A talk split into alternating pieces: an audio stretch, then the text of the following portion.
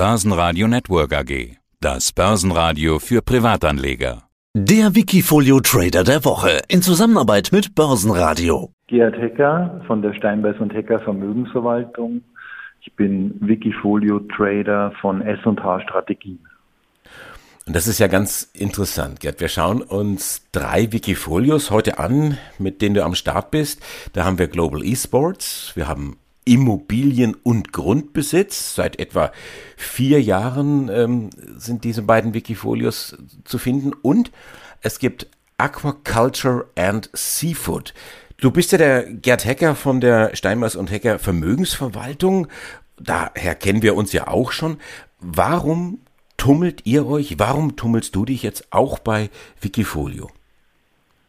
Also es geht darum, dass wir letztendlich auch für mögliche Interessenten und Mandanten entsprechende Track Records aufbauen, weil wir zum Beispiel in unseren Strategien für Mandanten das Thema Immobilien und Grundbesitz in liquider Form umsetzen können. Es gibt ja viele Immobilienliebhaber, die gerne Direktanlagen in Immobilien machen, aber nichtsdestotrotz ist es charmant, auch Immobilienvermögen in liquider Form zu besitzen und das Ganze vielleicht auch international und das Ganze auch wesentlich kleinteiliger und breiter gestreut.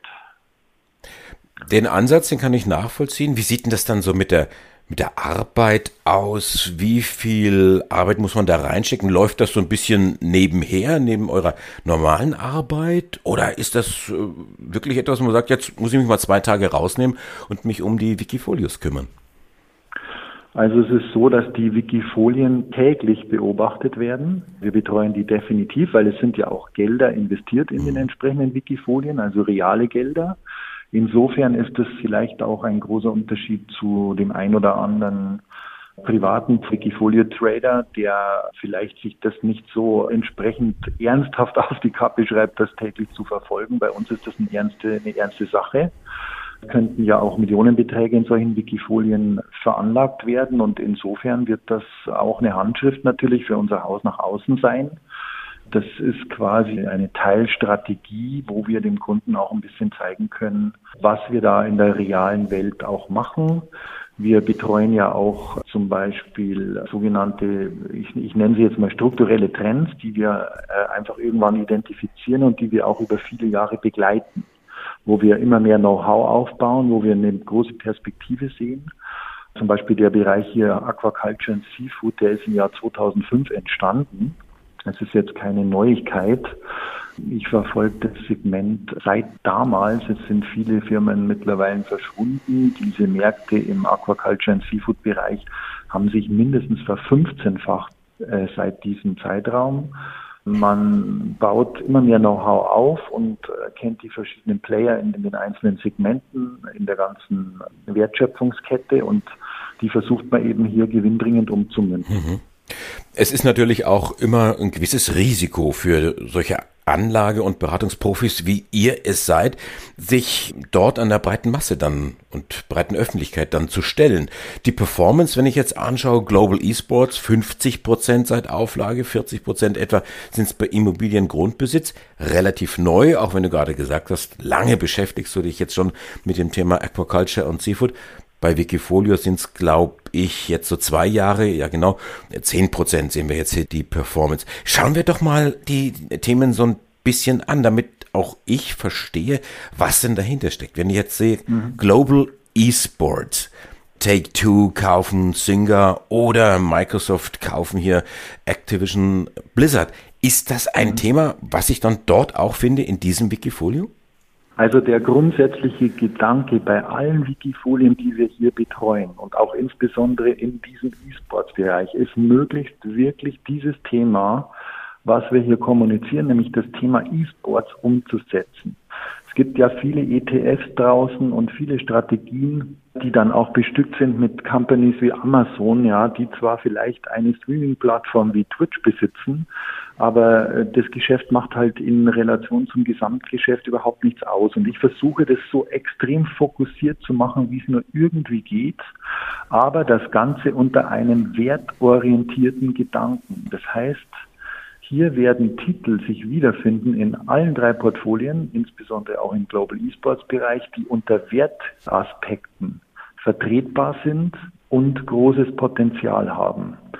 Also insbesondere im letzten Jahr, wo dieser starke Anstieg zu verzeichnen war im Wikifolio von über 60 Prozent oder 70 Prozent in diesem Verlauf, hat es eine Schwerpunktposition gegeben. Das war die Firma Guimot aus Frankreich, die eben speziell für diesen E-Sport-Sektor Equipment herstellt, nämlich Lenkräder, mit denen ja letztendlich die Konsumenten ihre Autorennen fahren können. Und das ist ein Segment, was ich für extrem interessant halte für die Zukunft, weil ich davon ausgehe, dass die Sponsoren dann doch eher lieber Sportspiele unterstützen werden als irgendwelche Ballerspiele. Deswegen bin ich sehr fokussiert auf echte Sportarten und hier ist es eben ein Equipmentlieferant, der massiv unterbewertet war. Die Aktie hat 800 Prozent gemacht in dem Jahr, war völlig unterbewertet in diesem Corona-Crash hat man hier überhaupt nicht mehr angesehen, was für Vermögenswerte im Unternehmen stecken. Also alleine eine Beteiligung an einer Softwarefirma wie Ubisoft äh, hatte den Aktienkurs schon komplett unterlegt, sodass das gesamte Geschäft umsonst zu haben war. Man wusste, dass in der Corona-Krise entsprechend hier äh, große Nachfrage nach Equipment ist. Das konnte man bei anderen Anbietern ablesen wie Endor oder Logitech. Das klingt mhm. so, als ob der Markt das Geschäftsmodell von dieser Firma überhaupt nicht kapiert hat. Der Markt hat vielleicht das Geschäftsmodell vielleicht verstanden, aber es sind halt Firmen wie Gimos sind Nebenwerte, ja, die hatte mhm. in dem Tiefstand eine Marktkapitalisierung nur noch von 35 Millionen Euro. Die Großen tummeln sich natürlich alle in die großen Blue Chips. Das sind die Nischen, die ich eben mit so einem Portfolio ansteuern will, sofern es mir möglich ist, diese einzelnen Aktien zu picken in diesem Wikifolio. Und ich gehe davon aus, dass in den nächsten Jahren ja immer mehr Möglichkeiten entstehen, weil ja doch immer mehr IPOs in dem Segment kommen. Der Markt wurde vor ungefähr vier Jahren geboren und zwar insofern, dass man sagen konnte, die Sponsorengelder kamen erstmals herein und das Thema E-Sports wurde auf einmal interessant, weil das eigentliche Thema gibt es ja schon seit, also ich habe mich beschäftigt seit 2012 mit dieser Materie. Da gibt es natürlich auch noch viele, viele Trends. Wir werden da vermutlich auch in Zukunft noch intensiv darüber sprechen. Das geht ja dann auch ins, keine Ahnung, dieses Riesentrendthema Metaverse dann irgendwo äh, rein oder äh, Blockchain-Technologie wird sich dann dort auch irgendwo breit machen. Wir haben aber noch die anderen beiden Wikis, die wir ganz kurz mal ansprechen sollten. Ich mache mal gedanklichen Sprung in den jüngeren Bereich. Aquaculture and Seafood. Wenn ich mir so anschaue, 2022, das Jahr relativ jung, aber der Jahresstart so ein bisschen verhagelt, obwohl die Performance über die letzten beiden Jahre eigentlich klasse ist. Was ist da jetzt am Anfang des Jahres passiert, dass auf einmal Seafood, Essen, Trinken nicht mehr so läuft? Also es gab ja jetzt letztendlich in der Corona-Krise überall Einbrüche. Die Gaststätten, Hotels waren geschlossen. Es wird sehr viel Lachs, ja, und die Lachsfarmen sind natürlich die, die großen Blutchips in diesen Segmenten. Die hatten Einbrüche zu verzeichnen, gleichzeitig gingen die Preise zurück. China importierte weniger Lachs in dieser Phase der Corona-Krise. Und Omikron kam dann um die Ecke und letztendlich hat man hier äh, einfach das Risiko gesehen, dass wir vor einem erneuten Einbruch stehen. Nichtsdestotrotz geht es hier um einen großen strukturellen Trend, der sich fortsetzt. Die Nachfrage nach Fisch wird weiter steigen mit der Weltbevölkerung. Zusätzlich haben wir ein, ein Umdenken in der Ernährung zu verzeichnen. Sie wissen, dass man weg von Fleisch eher vielleicht zu veganem Essen und auch vielleicht mehr Fisch gehen will. Wenn das eintreten würde, würde sich die Nachfrage wieder massiv verschärfen. Und die Lachspreise haben gutes Potenzial, auch in diesem Jahr deutlich zu steigen. Also das ist das schwerste Segment in diesem ganzen Sektor. Aber es gibt auch andere Themen, die sehr, sehr spannend sind, die im Portfolio sind. Man muss sich auch ein bisschen beschäftigen mit Themen wie Offshore Farming. Also es geht ja auch darum, es gibt neue Trends. Man möchte nicht Fjorde verseuchen, sondern man versucht vielleicht auch Fische auf der hohen See zu züchten oder an Land. Und da gibt es verschiedene Trends, die man einfach über die Jahre beobachten muss. Dann haben wir noch Immobilien- und Grundbesitz. Äh, Stichwort Corona, was du gerade genannt hast. Das sieht man an der Performance ganz klar. 2020, das Jahr Ja, im Prinzip so eine äh, Flatten the Curve. Die Performance ist runtergegangen, hat sich dann mehr oder weniger durchs Jahr geschleppt, aber hat mittlerweile wieder angesetzt. Ja, es ist ja so, durch die Corona-Krise wurden ja viele Immobilienbereiche auch wirklich zur Disposition gestellt. Ja, man hat hinterfragt, brauchen wir die ganzen Bürokomplexe noch, brauchen wir so viele Shoppingcenter, die ganze Hotelbranche war unter Wasser. Also es gab eine, eigentlich eine schwere Krise in dem ganzen Bereich Immobilien. Wir haben hier einen totalen Value-Ansatz. Also wir sind hier momentan in, schwerpunktmäßig in Shopping-Center-Aktien unterwegs. Wir erwarten eine Öffnung, dass letztendlich Corona verschwinden wird, dieses Segment unterstützen wird. Die Firmen, die wir drin haben, sind bilanziell absolut in Ordnung. Hammerson und Deutsche Euroshop sind die Schwerpunkte mit deutlichem Wertaufholungspotenzial. Die Firmen hatten also insbesondere Hammerson hatte in, in der Krise Finanzprobleme, hat dann eine zerstörerische Kapitalerhöhung hinter sich im Verhältnis 1 zu 24 und wir haben den Wert identifiziert und, und kommen einfach zu anderen Bewertungslevels, als wir die aktuell vorfinden.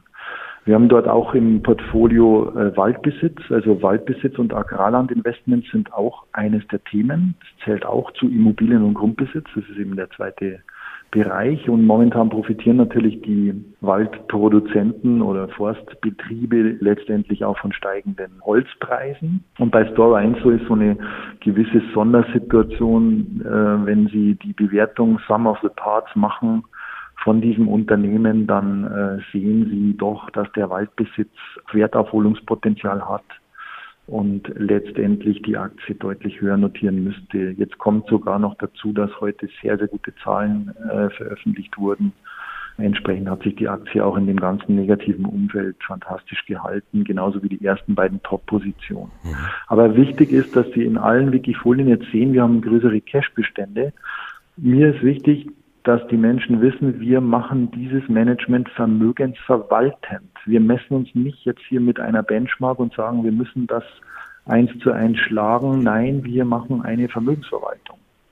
Und wenn wir der Meinung sind, die Märkte sind kritisch, werden wir uns auch mal in Cash zurückziehen. Und das sind Sondersituationen und wirklich interessante Titel, die wir jetzt auch noch durchhalten. Mhm. Und Sie sehen auch die schweren Gewichtungen. Also wir fokussieren uns auf unsere besten Ideen wenn Sie auch die Wertentwicklung jetzt anschauen von den einzelnen Positionen, dann passt es auch ganz gut zusammen.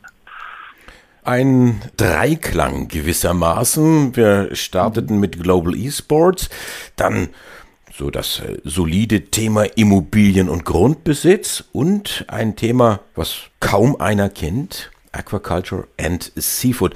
Und das Ganze zu finden bei S&H Strategien und dahinter verbirgt sich dann die Steinbeiß und Hecker Vermögensverwaltung. Gerd, Dankeschön für diesen Ausflug in diese drei Wikifolien und ich freue mich auf unsere nächsten Gespräche und dann gehen wir mal bei den einzelnen Wikifolien noch weiter in die Tiefe. Vielen Dank, Andreas. Auf Wiederhören. Wikifolio.com Die Top Trader Strategie. Börsenradio Network AG.